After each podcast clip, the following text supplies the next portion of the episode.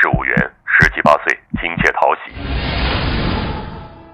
民间犯罪学者潘柳博士与这一次的冷酷罪犯正面交锋，而环游归来的明智也加入了侦破阵营。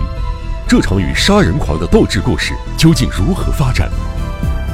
我一定一定要抓住这个变态的家伙！《江户川乱步小说集》第七卷《蜘蛛男》，欢迎收听。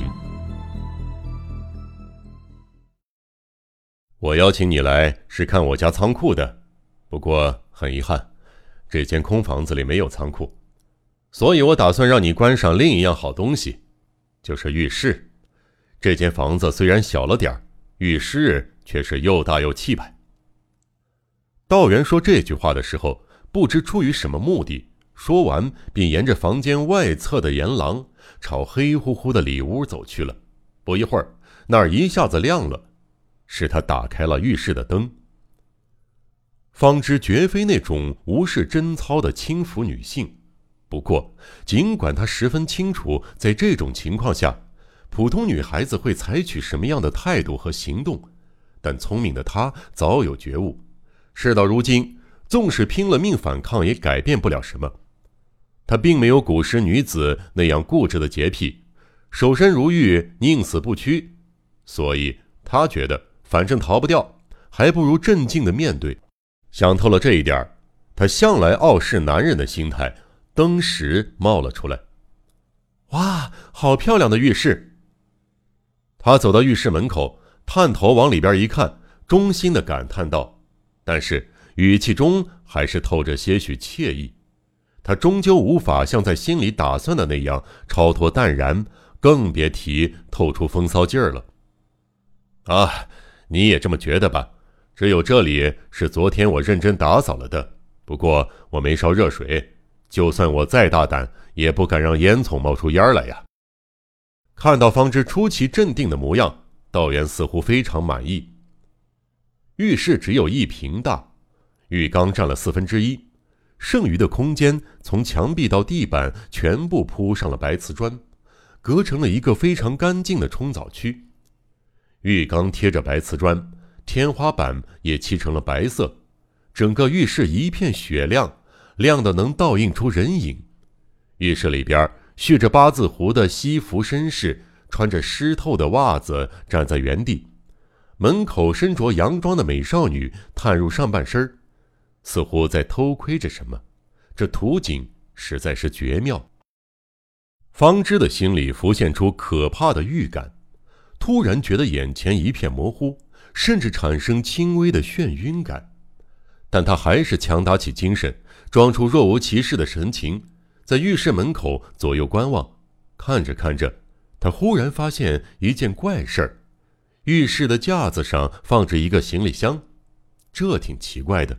该不会，打我被带进这间空房子开始，一切都是在做梦吧？他不慌不忙地想着，注视着那个小行李箱。啊，这个嘛，道元立刻看透了方知神情里的疑惑，取下皮箱。不以为然的打开，推到他眼前。方知定睛一看，箱子里放着各式各样、令人心惊胆战的刀具，很像变庆的七大道具吧？哈哈哈哈哈！箱子里面诡异的物品和道元充满威胁的笑声，令方知花容失色。你一定觉得很奇怪吧？道元愉快地望着他，满脸惧色说道：“不过……”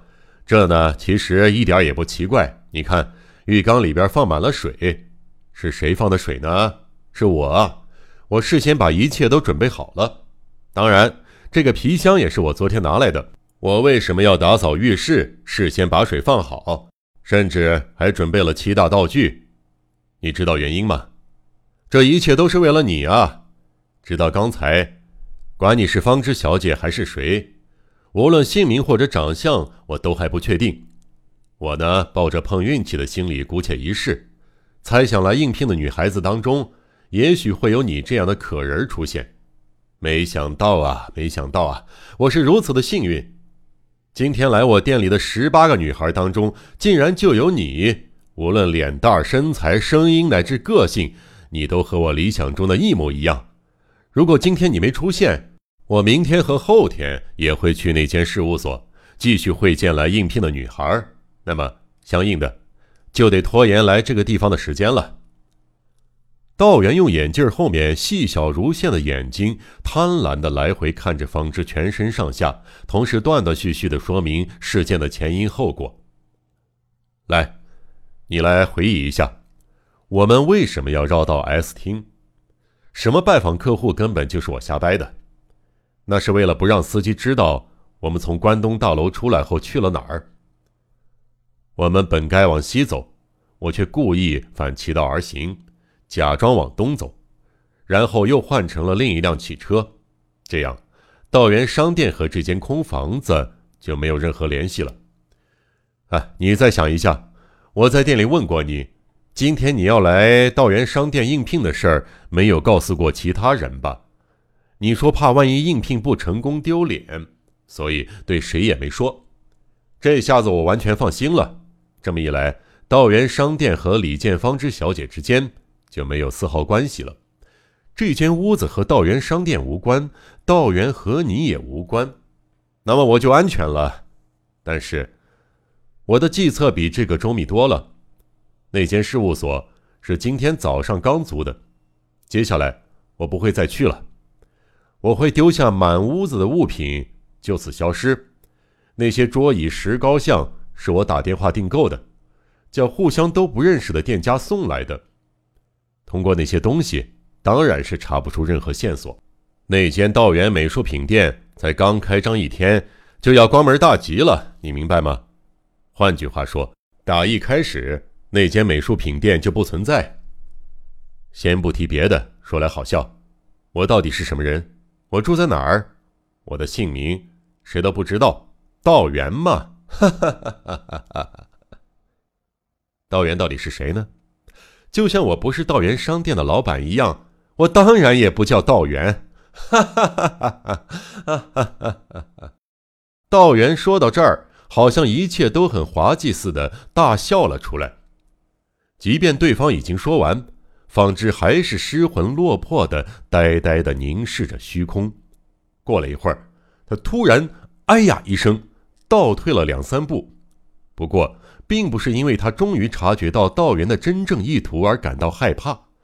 虽然他很聪明，但毕竟还是个涉世未深的小姑娘。只听到这样的说辞，他还是无法洞察对方真正的意图。更何况。道元的诡计太超乎寻常，也太残忍。此刻吓着他的是一只正巧从浴缸爬到白色瓷砖表面、模样可怕的大蜘蛛。啊，是蜘蛛吗？你比我更怕这种小虫子？道元说着，灵巧地抓住那只大蜘蛛，二话不说就扔进了浴缸。起初，蜘蛛就像水上的飞虫。伸展长腿，在水面快速的跳跃了一阵儿。然而，当他爬上浴缸边缘，道元就又残忍的把它弹回水中央。如此反复几次，他终于累了，像溺水者一样胡乱扑腾着，挣扎了一番，开始疯狂的舞蹈。他在跳舞了，他在跳舞了。哎，这可是濒死之舞呢。即便是这种时候。道元仍在享受这残忍的恶作剧乐子，过了好一阵儿，才把他从水中抓出来。这次他不知道怎么想的，居然冷不防的把濒死的大蜘蛛朝方知的脚下扔去。蜘蛛正好落到方志的身后，他啊的放声尖叫，纵身跳到道元身边，躲在他的身后。可是道元仿佛早就算准似的，猛地抱住他扑过来的身体，低声的说道。来吧，这次轮到我们来疯狂舞蹈了。悬疑、惊悚、恐怖、恐怖、推理、推理，《江户川乱步小说集》，我是播讲人赵鑫，让我们一起走进这个光怪陆离的世界。光怪陆。